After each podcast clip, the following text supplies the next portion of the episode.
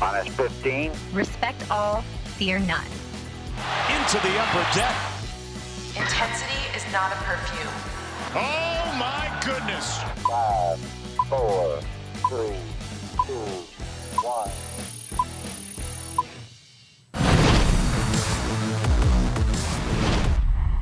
From inside the warehouse at Oriole Park at Camden Yards, it is the MASN All Access podcast brought to you by Toyota for legendary safety and reliability. Choose Toyota and let's go places. Paul Mancano, Brendan Mortensen, joined by Tim Leonard via Zoom. Tim, how good did it feel to hear the words from inside the warehouse at Oriole Park at Camden Yards again? Hey, Paul, I went to sleep last night. I was tossing and turning, thinking about this draft and the pressures of it. And then I remembered that I was going to hear those words and that was going to calm me down going into this podcast. It's great to be back with you guys. What a reunion here. What a reunion, Tim, for somebody who does a lot of Zooms and is a broadcaster. Gotta say, one of the worst Zoom backgrounds. It is terrible. I mean, I get a ring. I light. just moved here. It's it's a work in progress. is. So next time I'm on, it'll be better. I At- promise. At least it's grainy. Uh, all right. Well, we have in front of us, if you are watching on Facebook and on YouTube, Gotta be watching on Facebook and YouTube. we have the all future Orioles draft board. Ah. We have done drafts in the past, Brendan. We've done the all Camden Yards draft. We've done the all Earl Weaver draft. This draft is going to be nothing like those two. those two were looking back all. at the past and they were looking at past production as three teams tried to draft the best players that we had seen play before. A lot of the guys that we're going to draft today, we will not have seen. Yeah. Gu- guys that are could be several years away from the big leagues might get taken today. Yeah. Hey, the whiteboard looks great. Oh, thank you so much, guys. I really appreciate that. I worked so hard on it. But I yeah, no, you're didn't right, say Paul. that. Go It's in the past drafts, it's just been a lot of comparing stats. Like who had the best cumulative war over the last few seasons that they were at Camden Yards, whatever it may be. But this is just entirely our projections. We are looking at a lot of prospects. We are looking at some, obviously, some current players, trying to project how they will be three years down the line. Yeah. I think it's entirely possible that all three of our draft boards are vastly different. Yeah. Because before in the past few drafts, there wasn't a lot of parity. I mean, you maybe had a few differences here and there with some players, but here you could project one player to be completely different than somebody else had that same player in 2025. So it- it's going to be really interesting to see where some players go in this draft. So we are trying to build the best three teams for the year 2025, and I want to make it clear that the Orioles could still win the World Series before that year. It's not like we're saying that 2025 will be the first competitive year and that we have nothing to look forward to until then. We just wanted to look far into the crystal ball Yeah. and try to determine who would be the best possible team 2 years down the line. In this reality, John Means and Anthony Santander have either re-signed or they have been extended by the Orioles because they currently are projected to hit free agency after the 2024 season. So those two players are included in this. We're including current players, prospects, anybody that the Orioles have in, currently in their organization, except for players that have been added this offseason. So that includes Franchy Cordero, Kyle Gibson, Adam Frazier, James McCann, et cetera, et cetera. Those guys cannot be included here. And none of those guys that I mentioned would even be on the roster unless they get extended in 2025 anyway. Yeah, John Means and Anthony Santander, especially, I think were important to keep because I think they will be important pieces of the two teams that they are on. Whereas the, the guys that were signed this offseason, I think they probably would have been drafted, but probably later round picks as well. So, yeah. Yeah. The player has to have played the position for which he's drafted. So it's not like you can take Kyle Stowers or Anthony Santander and stick him at first base because they've never played those positions.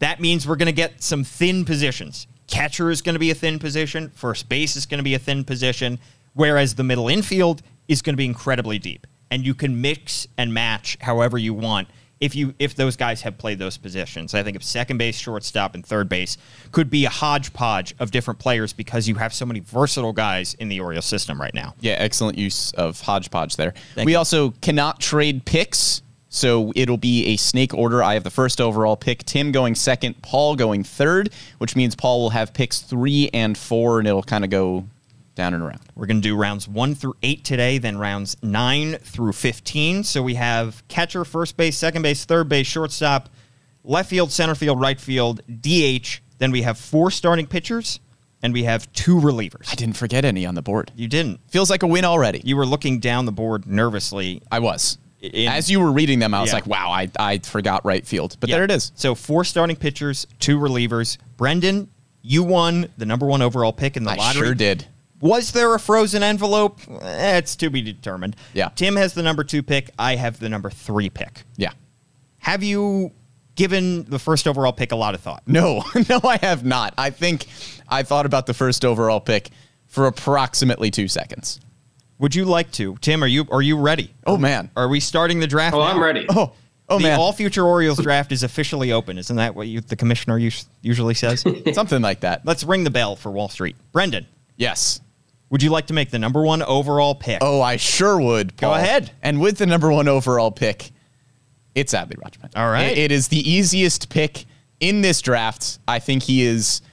eh, He has an argument to be the best player on the team in 2023.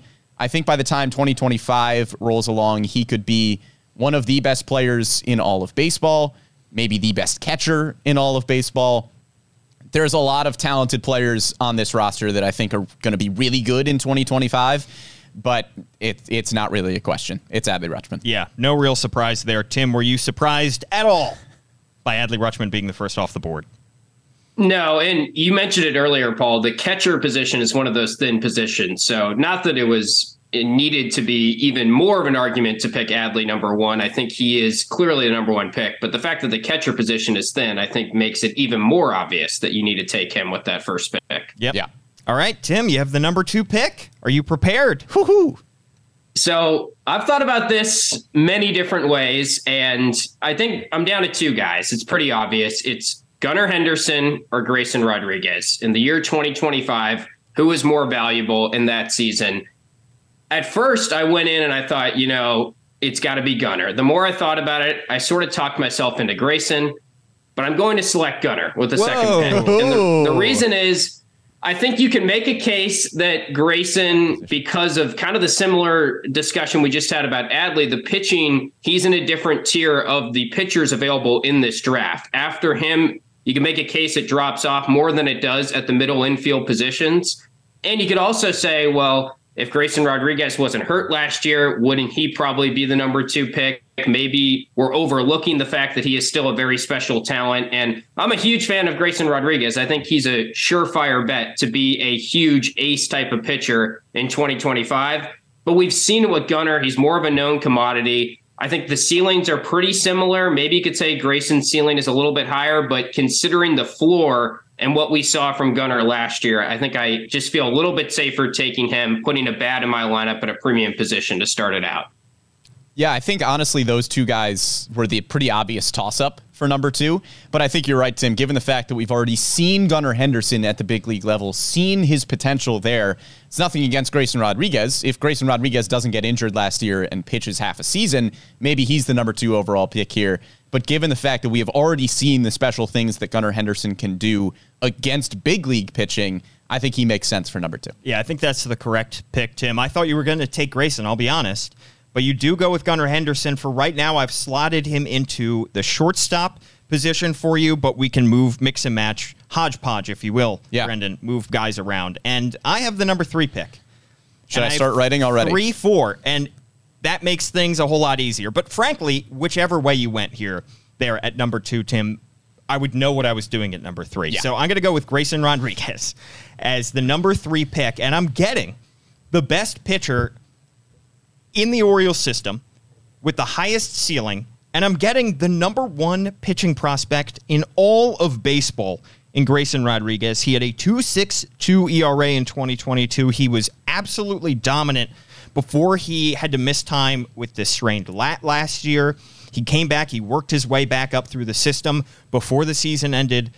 In 2025, he is going to be in his age 25 season, in theory, right at the beginning of his prime.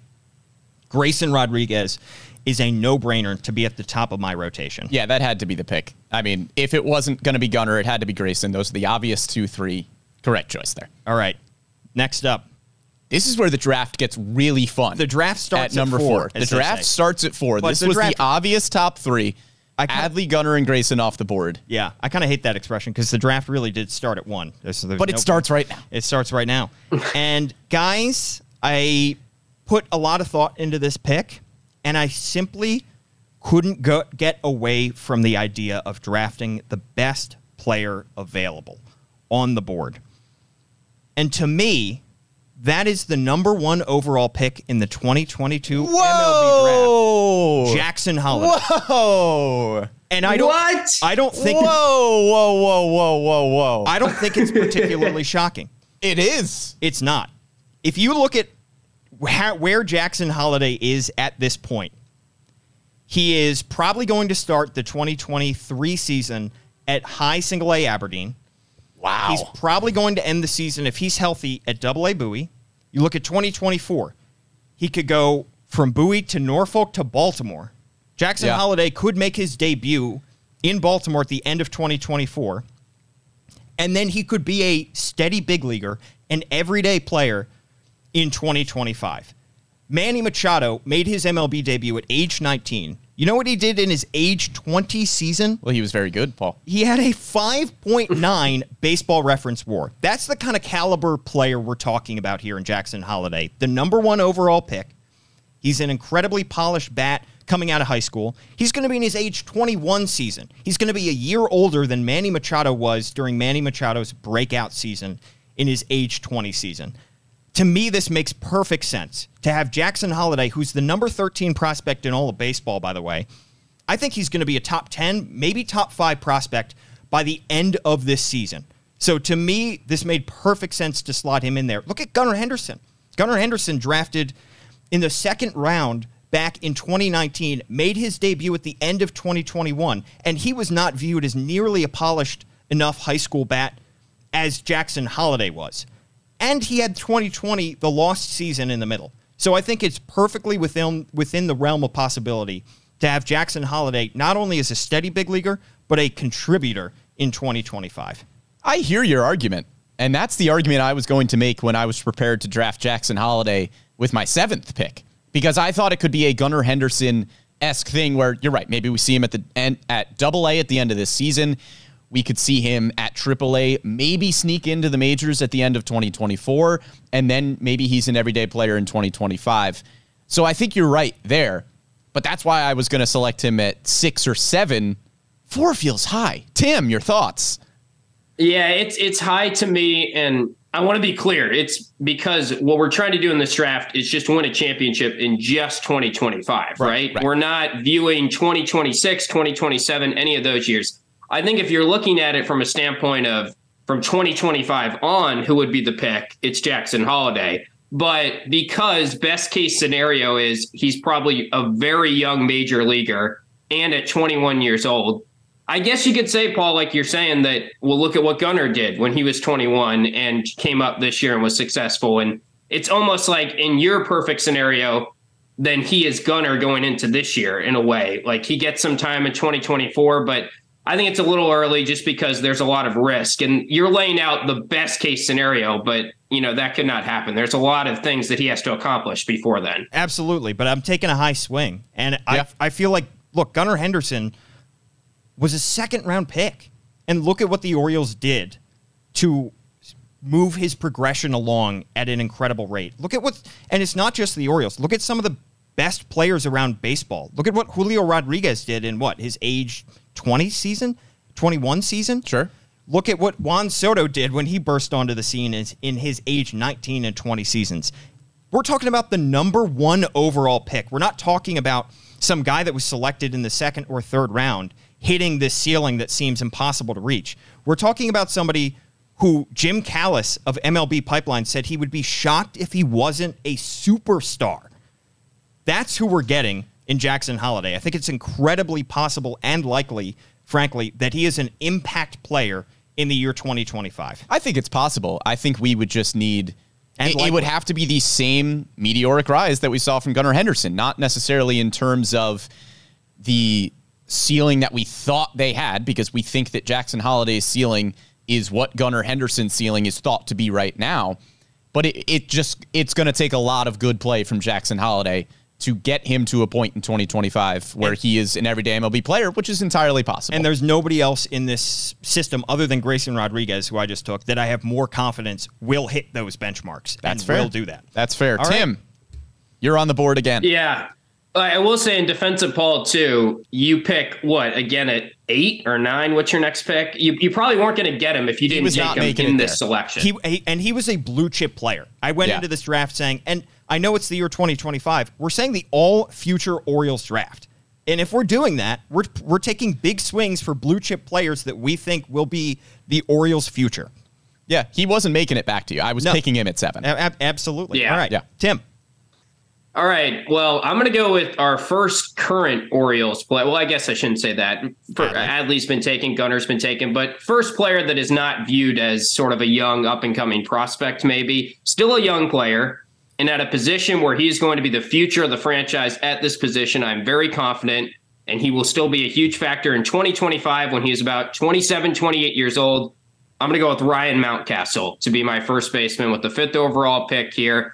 I think part of the reason is because again after first base it falls off dramatically you can make a case and i want to make sure that i get first base showed up or soared up here and and make sure that it's in a good hands with Mountcastle. I also think last year was a down year for him, but then I went back and looked at the numbers. He still hit 22 home runs dealing with the new left field wall. He still has tons of advanced metrics that speak to the fact that he's due for, if anything, positive regression this year. So I'm very confident that he's the selection that I should be making here at number five. I think it's a good pick.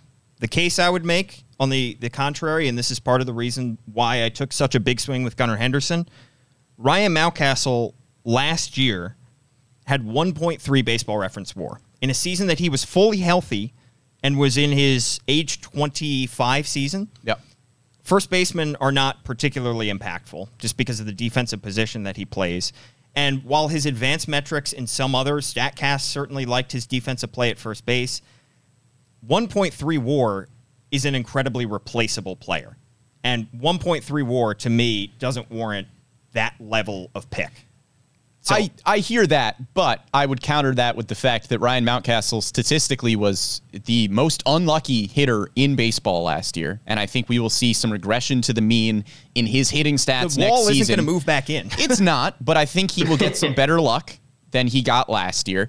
And given the lack of positional depth at first base, I think it makes sense to go with a first baseman relatively early. And again, Tim is in the hard spot with the number two overall pick, where if he doesn't pick Mountcastle, I probably pick Mountcastle within my next two picks. So he wanted to shore up first base at a position that does not have a lot of options. So I understand it from that perspective. Brendan, you have three, you, sorry, three, four. You have six, seven. I do. I have six, seven.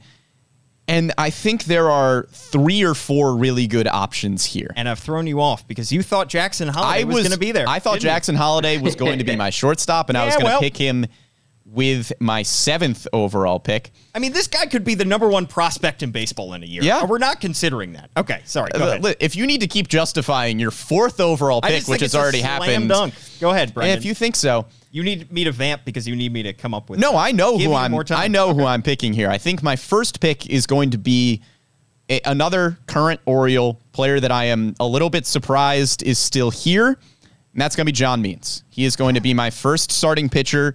Paul is somehow laughing at John Means, who will only be entering his age 32 season.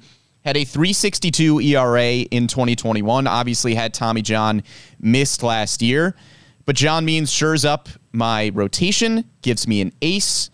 And I think John Means, it, look, his age 32 season, that is not old for a starting pitcher. We have seen a lot of starting pitchers in this free agent market older than that command a lot of money, still be quality starting pitchers. So John Means in only his age 32 season, I know there's some question marks about what he will be like coming back from Tommy John, but I'm confident that John Means is still going to be a very good pitcher in a few years' time. 32 is not very old for a starter. Tim, what do you think? So I think it's a little early, but I say that, and I might have taken him at number eight when it comes back around to me, just because if I don't take him then, I'm looking at the situation that I'm looking at now where I don't have one of the top two pitchers in this draft, which I'm okay with because I have Gunnar Henderson and Ryan Mountcastle so far, and I'm confident in my offense, I guess. 32, you said he's only going to be 32. I hear you. Like, you already got Tommy John out of the way. You can make a case, but I don't know. The numbers would say that he's probably not going to be the same caliber of pitcher at 32 as he is in the past couple years that we've seen him. Like he's exiting his prime slightly at that point, and it's it's. I don't know if there's a huge difference between him and the other pitchers that are on the board, like there was between Grayson and him, in my opinion. Yeah, and I've been the victim the last two years. I've lost each of the last two drafts because uh, we're going to put this to you by the end of this, the fans. You're going to vote on who you think has the best draft after this. And fans don't pay as much attention to pitchers. I say that after I took a pitcher with my first pick, but to me, Grayson Rodriguez was a slam dunk. Last year in the all Earl Weaver draft, I took Jim Palmer, number one overall. Two years ago, I took Mike Mussina. Both of those, I think, were the correct pick. I don't think they did me much help in the voting. I just don't think people pay as close attention to the rotation as they do to the lineup for whatever reason when going through this exercise. But I think John Means will still be good. 32 is just a little bit. And, and to me, John Means' ceiling, we saw his ceiling in 2019 when he was in the ace of that staff. He's had some injuries over the last couple years. It wasn't just Tommy John. Remember, he missed a lot of time in both in 2020 and in 2021 with injuries. And he's never been the only real ace stretch that he had, I think you could make, was the first half of 2021 before he got hurt when he was when he threw that no hitter. But he's a guy with a career ERA of 380. So to me, that didn't necessarily warrant that pick. But I think it's a good pick, and you still have another one. There just weren't really many position players that were jumping off the board for me that had high enough potential in 2025 to pick over John Means, except for one who I'm going to select right now, and that's going to be Colton Cowser, All who right. is going to be my center fielder.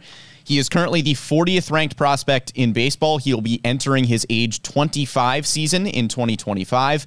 I think we'll see Colton Cowser in the big leagues this year. I think he will make an impact at the latter half of this season. Hopefully, we'll get a full season of him being an everyday player in 2024. And by the time he hits 2025, that's his third season in the big leagues. I think he will be an impact starter. Colton Cowser, I think there is a pretty big gap between him and the next position player that I would have picked. I think he has a lot more upside than the other guys on my board. So I wanted to get a pitcher out of the way, which I did with John Means. I think that gives me some leeway in my rotation, but I still made sure that I got a bat with really high upside with Colton Cowser. Colton Cowser was the only other guy I was considering with the number four pick because I think that he does have a higher ceiling. I think talk about a guy that could rise up prospect rankings. You know, if he's not in the big leagues in the next couple months, I think when MLB Pipeline produces their new top 100, I think we could see Colton Cowser in the top 30. I mean, yeah. he has been every bit the player that they were hoping they were going to get when they took him with the number five overall pick. Tim, what do you think of this? Yeah, I mean, I, I was hoping he would fall to me. So you made the right pick from that standpoint, Brendan. I think because of the ceiling, right? And it's at a good timetable to be catching him because 2025, he'll have some major league experience under his belt, like you guys are talking about. Yeah. All right, Tim, your next pick. All right. You already have. I'm going to keep the outfield and Gunnar Henderson. Go ahead. Sorry. Yes, Ryan Mountcastle, Gunnar Henderson. So my infield's looking good. I'm going to keep the outfield train moving here. I'm curious to see where you guys have this guy ranked because it seems like in the early goings here that you guys are favoring some of the younger players, maybe even more than me. But we'll see how the board shakes out. I'm going to take Cedric Mullins here with the, I guess now seventh or eighth overall pick. And he's 28 years old right now. He's going to be turning 31 in the middle of the 2025 season. So a little bit old, but I think it's very underrated that last year was maybe kind of a positive for Mullins. It wasn't like he had a flashy year, but he did enough, in my opinion, to back up the fact that the year before that, when he did have a 30 30 season and was an all star, was not a fluke, right? He did enough last season. He improved his arm strength. You can make a case, all right, how well is he going to age because he's a smaller player that depends on his size and his speed and that type of stuff. But I'm getting him at 30, 31 ish. I don't think it's that old. And I think he's still a player that would warrant a considerable, you know, three, four war season at that point. So I'm confident it's kind of a safer pick compared to some of the other high level prospects that you can make a case for at the outfield position, but he still could be my leadoff hitter in 2025, and I'd feel good about that. If any prospect that is selected by any of us today has a 30 30 season, Yes. Right. or is an all star starter at any position, that would be the absolute best outcome.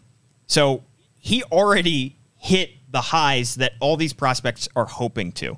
Now, that dip in production, of course, was expected, I think, in 2022. There was no way he was going to repeat that kind of success that we saw him have.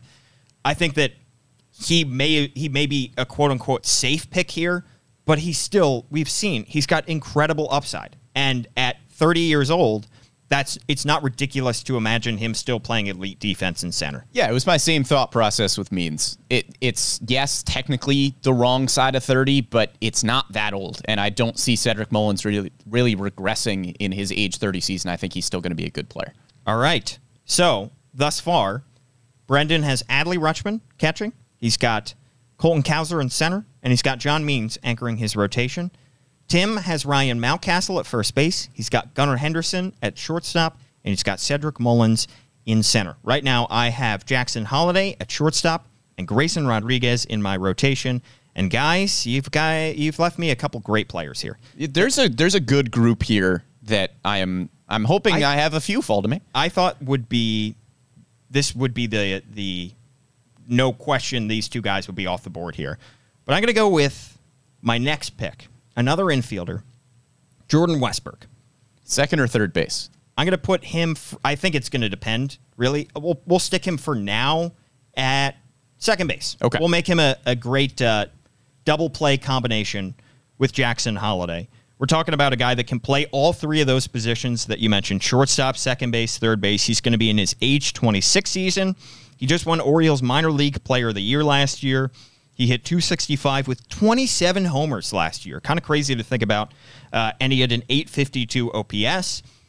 Jackson Holliday may not have one elite tool, but he is solid across the board. Jordan Westburg, you mean? Jordan Westbrook, sorry, Jackson Holliday. He's on my mind. Yeah, you're still trying to defend that fourth overall pick. I don't need to defend it. Brandon. the the voters will decide. So Jordan Westbrook, to me, is the correct pick here. Yeah, I he was in consideration for me at that six seven turn. I think it's a good pick. He has the positional versatility in the infield.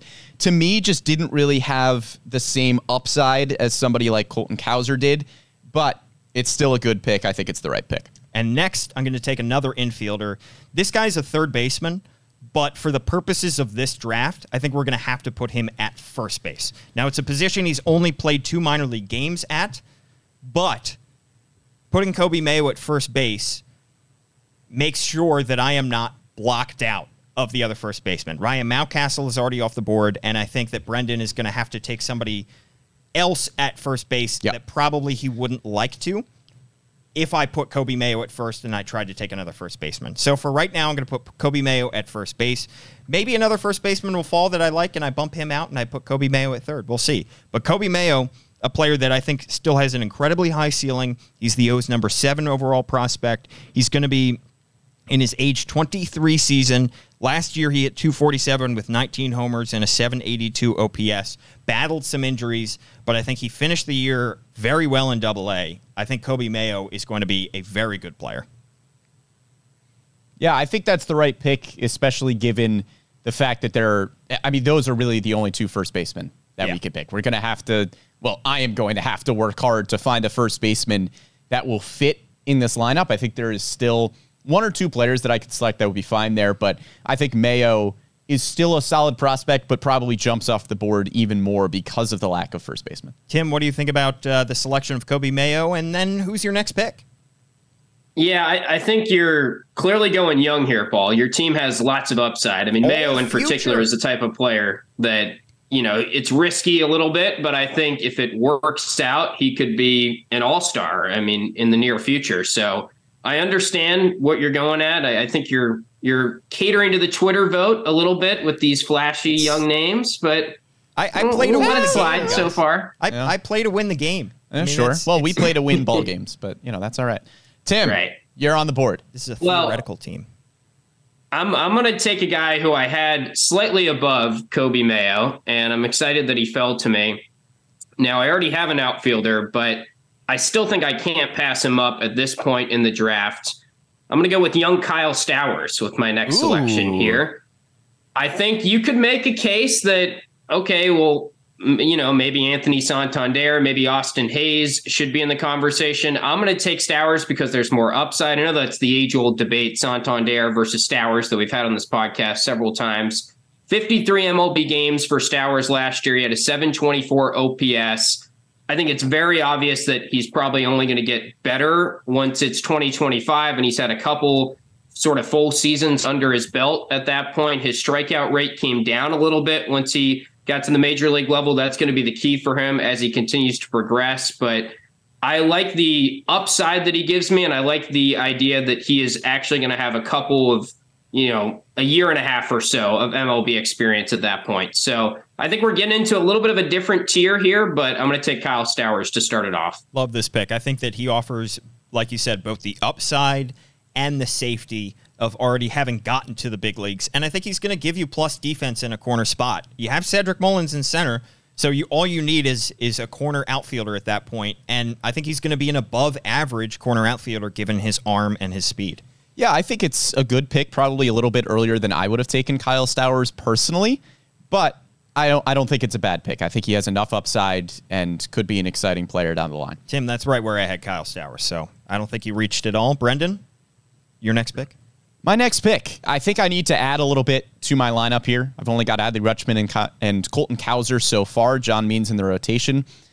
The next position player that I have on my board, somebody who really flew up for me last year, had a really exciting end of the season, especially at AAA Norfolk. That's going to be Connor Norby. I'm going to put Connor Norby at second base. He has a ton of just potential in general, had an 886 OPS between high A Aberdeen, double A, and triple A, had 29 home runs. So I think Connor Norby slots very nicely into the middle of my lineup. Yeah, I think this guy is going to be, if he's not in the big leagues and if, if he doesn't lose his prospect status, I think that he's going to be a top 100 prospect. I really do. I think that when we see the reshuffling of MLB's top 100 and the reshuffling of the Orioles top 100, I think that we could see him rise up a couple spots because if you look at kind of the trajectory of what Jordan Westburg did as well a couple years ago, where he jumped himself as a second round pick, well, he was 30th overall, late first round pick, competitive balance round, but around the same spot of where Connor Norby was taken, and he put himself on the map and on the radar. I think Connor Norby did the exact same thing in 2022. So I think that absolutely he's in this range.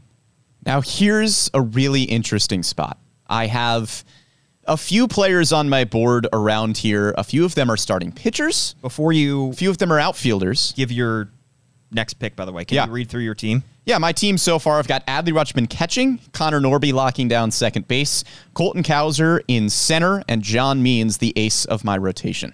Tim, your team? So far, I took Gunnar Henderson to play my shortstop as it stands right now. Ryan Mountcastle is my second pick, and then I took Cedric Mullins in center field and Kyle Stowers to man one of my corner outfield spots. And I have Coby Mayo at first base. I have Jordan Westburg at second base. I have Jackson Holliday at shortstop, and I have Grayson Rodriguez in my rotation. So Brendan kick off round five here. Oh, man, I I am torn on the picks that I want here. There are a few pitchers with high upside. There are a few outfielders that I have around the same spot that I haven't really differentiated in terms of their value. Ooh, I think I might take the big swing. I think I might. And I know it's going against the grain a little bit because the pitchers don't usually win you these kinds of drafts, but I think he has just fallen a little bit too far. I know he fell a little bit with what happened last year, but I think this is too far for him to continue to slide. And I think my pick is going to be DL Hall as my number two starting pitcher. Ah, that's who I was going to take. I have not given up on DL Hall. I understand that there were some struggles last year. There are some command questions.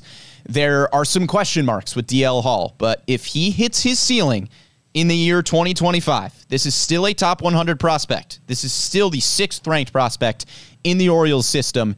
And you watch DL Hall, and the stuff is just too good to not believe in. And I am confident that by the time 2025 rolls along, DL Hall could surpass John Means on this list as my number one starter. He might be the ace of this rotation by the time 2025 rolls along. So the part of the reason that I wasn't crazy about your John Means pick, Brendan, is because I thought this took you out of the DL Hall market. Oh, I'm still in the and market. the thing is, I'm DL buying. Hall. I think right now we have hit the absolute nadir of DL Hall of the DL Hall conversation. Yes. the ride, the DL Hall ride has slowed to a grind. It was a train that was a runaway train a, a year ago, and then he had not a disastrous 2022, but he had a down 2022, and he didn't correct the things that he needed to. But the upside is still there, and he still could be the ace of a rotation. And I think that for you to get him at this point in this draft, I think is an absolute win because you're taking a swing on the upside. Yeah. And that's what you need to do in this draft. I think Means is safe, and I think DL Hall has huge upside, and I'm really happy with having those lefty lefty at one two. in your rotation there. Yeah. Tim, you are you upset? I'm devastated, frankly, because when I had my last pick, I was between Stowers and DL Hall. Now I had Stowers higher on my big board, so I went with it that way. And I was also thinking Brendan already has John Means, Paul already has Grayson Rodriguez. Brendan is picking the next two picks in between me. I don't think after taking John Means, he's going to take DL Hall, but I misread you, Brendan, because you said you had Stowers lower than even I did. So I should have taken DL and then come around and taken Stowers, and now I didn't get both of them. Tough. Yeah, I don't think I would have selected Stowers with my next two picks if you had taken DL Hall. I'm going to be totally honest about that. Oh, that's tough to Yeah, hear. that's tough. Well, I've got to take a pitcher, and I'm falling behind already. Three pitchers are off the board. I've not selected one. I'm going to go with Kyle Bradish as the fourth pitcher off the board here. He's 26 years old currently. He's going to be about 28, 29, turning 29 in September of 2025. I think the key going forward for him is going to be his fastball command and his effectiveness on the fastball. We know the slider's dangerous the numbers last year weren't great, but we saw flashes of some really outstanding pitching performances, especially towards the end of the season. There was a start in the middle of the year at St. Louis that gives me enough confidence that I'm still getting a good amount of upside with my first pitcher off the board here. And, and frankly, I think I have to take him because I can't risk another pitcher being taken. And that's what's tough about having the number two pick and having to wait a couple picks when it comes back around to me. But I'll take Bradish here. Brendan, was he the next starter on your board? He was. I think there was a little bit of a gap between Kyle Bradish and DL Hall for me personally, just because I think the upside of Hall is higher than it is for Bradish, but I had these two pretty close on my board. Yeah, I did too. I think that Bradish, I mean, it wasn't that long ago. Remember when he was a prospect? He was a top 10 prospect in the Orioles system. Right. So I think that Bradish absolutely makes a lot of sense given where he is at this point in his career and where he could be in two years. All right. I have back to back picks here as well. That you do. And guys, I already have a pretty loaded infield. I've got Connor Norby at first. I've got Jordan Westburg at second base right now. I've got Jackson Holliday at shortstop. I don't have any outfielders, but I do have Grayson Rodriguez in my rotation. I'm going to double down on the infield here. And I'm going to take On the infield. on the infield. Remember, we also have a DH spot if we need it. I'm going to double down in the infield, and I'm going to take Joey Ortiz, who's the next player on my board. I think Joey Okay. Ortiz is somebody who could be a fast riser up prospect rankings like the other guys. I mean, I think Joey Ortiz is somebody that Matt Blood, Orioles director of player development, said they've always been higher on internally than what people say on the outside. I know he's just the Orioles' number 17 prospect, according to MLB Pipeline, but look at the season that he had in 2022. He hit 284 with 19 homers and 826 OPS in 137 games. He can play all three defensive positions shortstop, second base, third base very well. Right now, I've got Coby Mayo at first. I think I'm good. Probably, would you mind, Brendan, switching Joey Ortiz? No? You're shaking your yeah, head no. switch him somewhere. I, I I don't think it really matters. I have three of the most versatile infielders. Yeah. in the Orioles. I mean, it's just malicious, but if you'd like to continue, go ahead. Where would you like to switch Joey Ortiz, I, please? I can. Please go ahead. No, please, please. I'm going to put Joey Ortiz at second base, and I'm going to put Jordan Westburg at third base. What do you guys think of that? That's fine. I mean, they're both here. Yeah. Sure. Okay, so I'll I'll, I'll do that. I'll, I'm absolutely loaded in my infield. I mean, goodness gracious. Uh, and I have another pick as well. And now I'm finally going to address the outfield. And if you're noticing a, a trend, I have a lot of young guys on my team. I don't think any of my guys has reached the big leagues yet. None of them, right? A lot of them are close, but for right now, none of my players have reached the big leagues. So what I'm going to do is I'm going to settle them down by taking a steady big league bat in Anthony Santander. Right field or DH? We're going to put him at right field for right now. Santander hit 33 homers last year, and he doesn't have the you know long term upside is maybe Kyle Stowers, who's already off the board because Stowers has I think the ability to play plus defense in the outfield. But we're talking about a switch hitter who had 2.1 baseball reference WAR last year. Mike Elias sounded awfully committed to having Santander, Santander on this team the next two years. 773 OPS last year. Can play right, can play left if he really has to, can DH. So now I've got a big bopper in my lineup in Anthony Santander. You do. I think Joey Ortiz was maybe a bit of a reach, but you have now successfully boxed me out of getting a shortstop. Eh, if that's how you want to play, that's how you want to play, Tim. I wasn't. I you're on wasn't- the board. I wasn't thinking about boxing. There are plenty of shortstops. The Orioles are incredibly deep in their system and shortstop. They are. You have their current big league shortstop is still out there right is. now. Tim, What are we talking about? On boxing him out. I I had Joey Ortiz further down my board. I, I will agree with Okay. Brendan on that. I think like he had a very good season hitting in the past season, but I still think his ceiling is just maybe not quite as high as some of the other prospects that we've mentioned so Understand. far. I So- agree. All right, Tim, Yeah. go ahead. All right. This is tough. Paul took my pick in Anthony Santander, who I, I already have plenty in the outfield, though, so that's fine. And I already have some veteran guys. I'm going to go with a guy who I didn't know where he was going to be drafted. He was very much a wild card going in. And I'm curious to see your guys' reaction to this, but I'm going to take Felix Bautista right Whoa. here as my closer.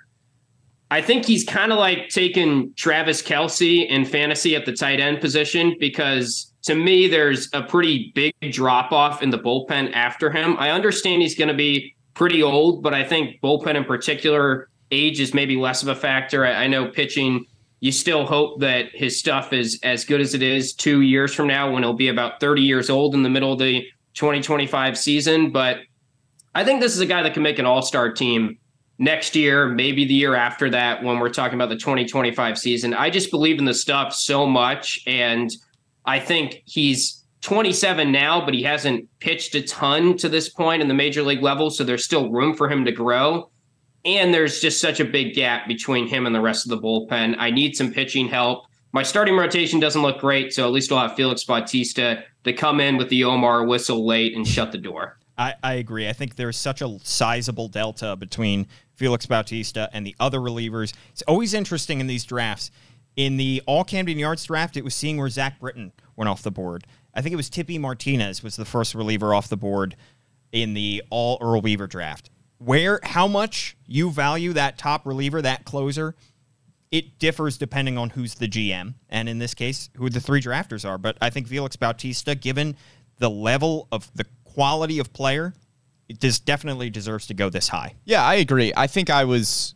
I honestly had no idea where Felix Bautista would go in this draft. I had him a little bit lower on my big board, but that wasn't a result of the quality of player. That was just a result of I don't know how valuable these relievers Right. are going to be in this draft. But I think it's a good player at a good pick. All right, Brendan, you are going to close out round what? What round is this? One, two, three, four, Six. five, six. Round Six. six.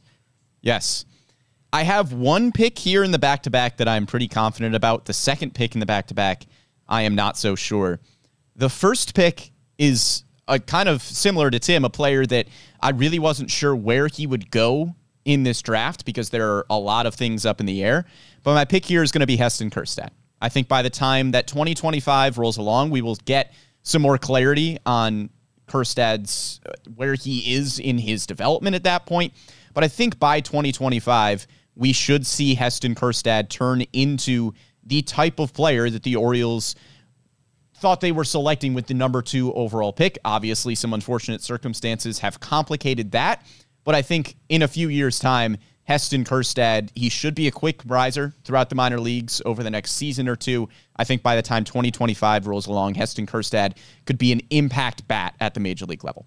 The arrow is pointing up on Heston Kjerstad. Yes. Remember, he hit 357 with five homers in 22 Arizona Fall League games. Opened a lot of eyes as scouts there as well. He is somebody who, now that he has his sea legs back under him, so to speak, now that he's playing regularly, I think he could really get a lot closer to that ceiling than I might have thought a year or two ago. So I think that he has the ability, especially next to Colton Cowser. That's a heck of a center field, right field punch in Colton Cowser and Heston Kjerstad that you have on your team, Brandon. And I think the outfield's about to get better, Paul. oh, geez. There mm. not really an infielder that I love on the board right now. I think if Joey Ortiz had fallen to me, I would have taken Joey Ortiz at this turn. There's maybe a starting pitcher or two that I like at this spot, but I don't really have a need at starting pitcher with John Means and DL Hall. So I think here I just kind of have to go with the best player that I have remaining on my board, and that player is Austin Hays. He will only be entering his age 29 season at that point. And I know there are some question marks with Austin Hays. Will he be able to keep the starting job with Colton Cowser getting promoted? What should that playing time split look like with Kyle Stowers? But let's not forget, Austin Hays is still a very good player. He still put up a 2.3 baseball reference war last year. He is somebody that we were talking about as a potential all star halfway through the season. I know there are some question marks over the next few years with Hays, but by the time 2025 rolls along, Austin Hays will only be entering his age 29 season, and I think he is still going to be a productive big league player. There are a lot of prospects with a lot of question marks, so I'm going to take the guy that we know about, and we know that Austin Hays is a good big league player to fill out my outfield. I think Hays, Cowser, Kjerstad is a heck of a one, two, three around Yes. the outfield as well. I honestly don't know what the future holds for Austin Hays on this team in real life. Yeah. I think that it's going to be interesting to see because I think who you have in center field and left field right now in Austin Hays and Colton Cowser could be battling for the same spot Yeah. on the Baltimore Orioles in 2023 and beyond. Um, I think he's a solid player. I just don't know if he has the ceiling. I thought that, uh, you know, it's a very, we're seeing the differences in strategy. I think I'm taking the massive swings on the prospects. You're taking safer plays on the current big leaguers. Yeah. And I think that's entirely, it's just a different strategy. It's entirely fair. truthfully, there just wasn't anybody on my board that I thought had huge upside. And the guys that I do think have big upside around this spot, I don't even know what level they might be at in 2025. There are some players with big upside that just might not be in the majors at this point. All right. How many rounds have we completed now? One, two, three, four, five, six. Six rounds have been completed, and Austin Hays was the first selection of round seven. So then we're going to go seven, eight to conclude this podcast, Yes. right? And then we're and the go first leg of my back to back picks will be the end of this podcast. Gotcha. Okay. Uh, Tim, what do you think of the pick? What do you think of the outfield? And uh, who's your pick?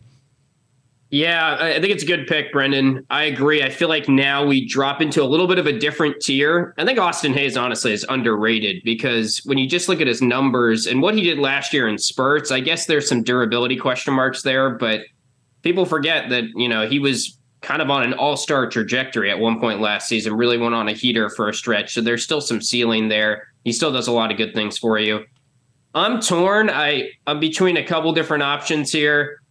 And I think I'm going to take a guy who I feel like you guys actually like a little bit more than me, but he's fallen to me at this point, and I feel like I'm just going to grab him. And that is another kind of current Orioles player whose future might be a little bit of a question mark, but I'm going to go with Jorge Mateo here, who is 27 years old currently. Remember, was a former top prospect in the Yankee system, worked his way up, had a very productive season for the Orioles last year in terms of baseball reference war, was right near the top of the team.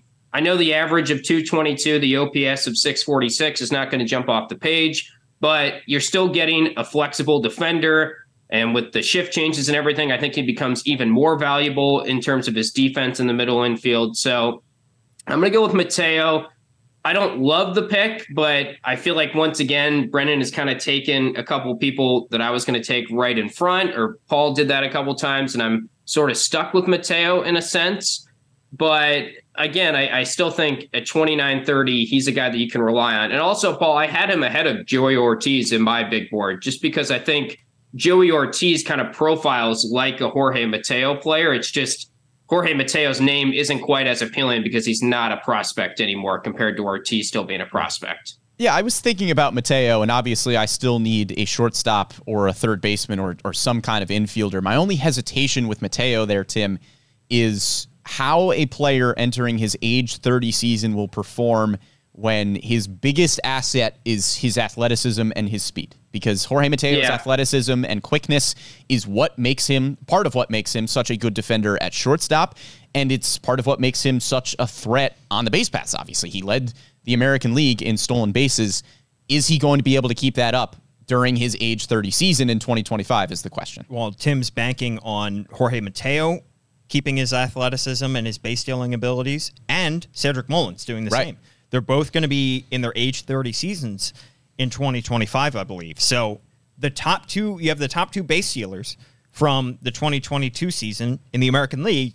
You also have two guys who are going to be three years older, two years older, who may need to extend their window a little bit longer uh, in order for your team to be a little bit uh, to be more successful. But I think you're loading up on speed. I've currently moved. Uh, you previously had Gunnar Henderson at shortstop. I've moved him to third base, and I have Jorge Yep. Mateo as your shortstop. Does that make sense, Tim? Yeah, that's that's what I'd like. Uh, Okay. And I think that's what we'll see a lot this year, too. So- Okay. Next up on my team, I still have some holes in the outfield. Don't have any relievers. I got some holes uh, in the rotation as well. I'm going to address the outfield. And what's been the theme of my draft, Brendan? High upside swings, Paul. High upside swings. you know who has a high upside swing that recently was tinkered with? Tinkered with. That'd be Dylan Beavers. That would be Dylan Beavers. Yep. Is going to be my next pick. I'm going to stick him in center field because I don't have a center fielder. Anthony Santander is currently my right fielder. Dylan Beavers was a high draft pick in 2022. He was the number 33 pick in that draft, and then he proceeded to hit 322 with one homer that was a, in a postseason game, so it doesn't count for, on baseball reference, with a nearly 900 OPS in 23 big league games. So he's a college bat. He's going to be in his age 23 season. Finished in high single A Aberdeen. I think he's on the on a good trajectory to be a big leaguer, and I'm excited to see personally what happens with that swing and really how good he can be. Yeah, I like Beavers, and he was the other guy that I was considering versus Austin Hays. That was the toss up for me. My only hesitation with Dylan Beavers is that I could see him realistically being on a Colton Cowser type of trajectory, and I don't think he is as good of a player as Colton Cowser. Colton Cowser was a top five pick. Dylan Beavers was not picked in the first round. Dylan Beavers will be entering his Eh, age 33, so he was a competitive balance. Eh, that's true. Dylan Beavers will be entering his age 23 season at this point, which is where Colton Cowser is right now. Colton Cowser has not gotten a ton of time at AAA Norfolk. We're not sure how much time he is going to spend there this season. So if you are assuming that Dylan Beavers 2025 will look like Colton Cowser's 2023, which is kind of what I was looking like, you might only get a half a season of Dylan Beavers in 2025. He's going to be 23. That's what Colton Cowser is right now. He's entering his age 23 season. So Colton Cowser could still spend a few weeks here at AAA Norfolk. Yeah. Maybe we don't see him in the big leagues until a month or two down the line. So maybe with Dylan Beavers, you're sacrificing a month or two of the season where he's maybe still in AAA Norfolk. That's or maybe okay. he has a higher trajectory, who knows? But I think it is a risky Look. pick to get somebody who might not even be in the bigs to start that season. We'll have two years for me to sit and twiddle my thumbs and Yeah. hope that he gets called up a little bit earlier than he did. Uh, I don't think it's a bad pick. I just think it's risky also, given the the fact man- that he might not be in the big leagues. I'll at tell you that what, point. I'm the manager of this team. He's starting opening day. He's going to have to because I don't have enough players to start behind him. That's So, true. There is no he's gonna- bench yeah, here. There's no bench. He's getting the call. Absolutely. All right. Dylan Beavers is my pick there, the Orioles' number eight prospect in their system. Uh, and I could, Brendan, if I really wanted to, you're without a first baseman, and I could decide to, to put it crudely, to step on your neck here. You could. But I won't because I'm a nice guy. Uh, I don't know about a nice guy. I'm No, a- I certainly wouldn't say I'm a that. decent human being, I think. Eh, okay, okay. yeah. Let's lower the bar even more. This is going to be my last pick, right? This is start. This starts the last pick of this podcast. This it will be. round eight. Um, And I'm going to go back to the rotation because you have a great one-two punch, Brendan, and John Means and DL Hall. Tim already took Kyle Bradish. I'm going to supplement my Grayson Rodriguez-led rotation right now, um, and I'm going to go with Dean Kremer. He last year, in his age 26 season, had a 3.23 ERA with a 1.253 WHIP. There are some concerns, I think, that those stats may not be as good as advertised, and he may regress slightly. But I still think he has the ability to be a very good starting pitcher. I think in 2025, on the realistic Orioles, the real Orioles, he could be their number four, number five starter on that team. And I think he's the surest thing right now left in the starting pitching market.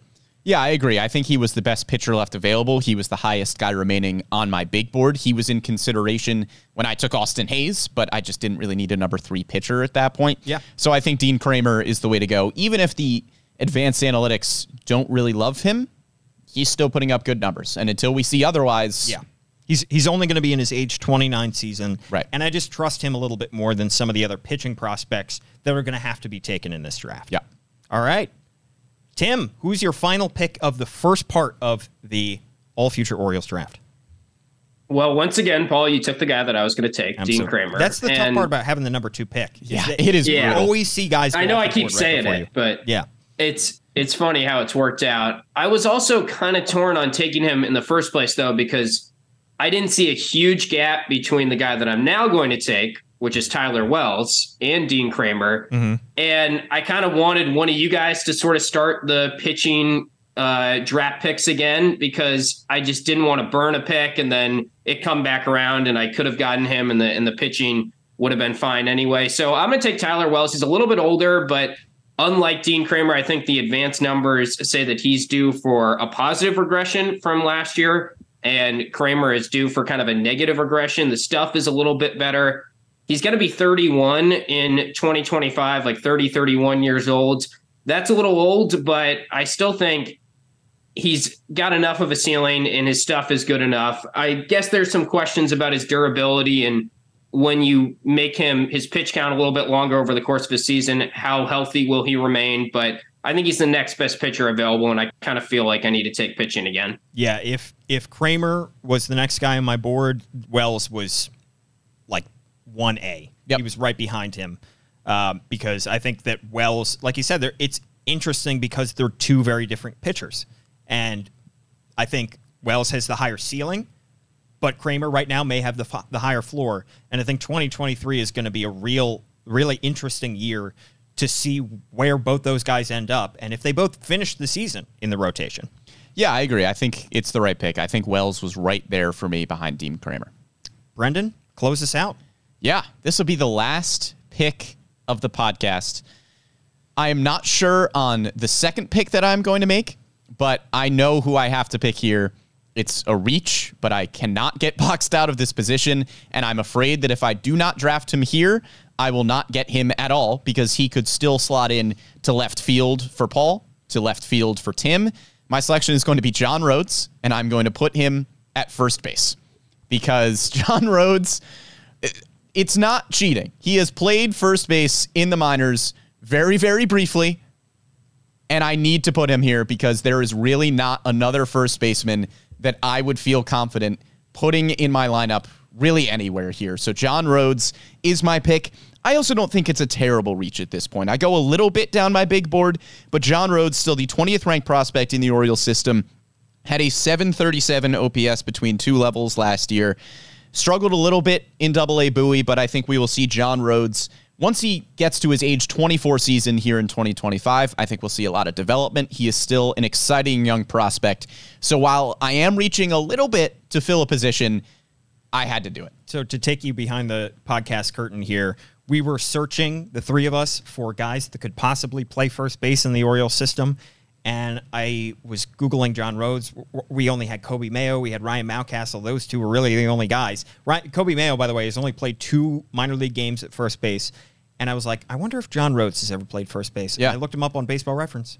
Four minor league games. And he played a little bit of first base at Kentucky. He did. It's, it's not entirely cheating here, No, but and- we are there was celebration in the apartment Yeah. when we found out that uh, John Rhodes could be considered as a first baseman. You have to put him at first base here. Also, a, a fun guy. He's the one, remember, that roomed with Colton Cowser Yep. and revealed that Colton Cowser had a Millennium Falcon Lego set that he was working on. Yeah. And I think if I don't select John Rhodes here at my turn, he's gone by the time he I come back around. Yeah. So I have to take him. All right. We have concluded the first eight rounds of this draft. Brendan, Yes. would you like to read your roster thus far? Yeah, I have the number one overall pick in this draft, Adley Rutschman catching. John Rhodes playing first base with Connor Norby at second. In the outfield, pretty stacked outfield, I might add. Austin Hays, Colton Cowser, and Heston Kjerstad. And my one two punch in my starting rotation, the two lefties, John Means and DL Hall. Tim? So I took Gunnar Henderson with the second overall pick. He's currently my third baseman. On the other corner infield spot, I've got Ryan Mountcastle. He was my second pick. Cedric Mullins and Kyle Stowers are my outfielders. Cedric in center, Kyle Stowers in right field. Jorge Mateo is my current shortstop. And then in terms of pitchers, I've got Kyle Bradish and Tyler Wells at the start of my rotation, and Felix Bautista is my closer.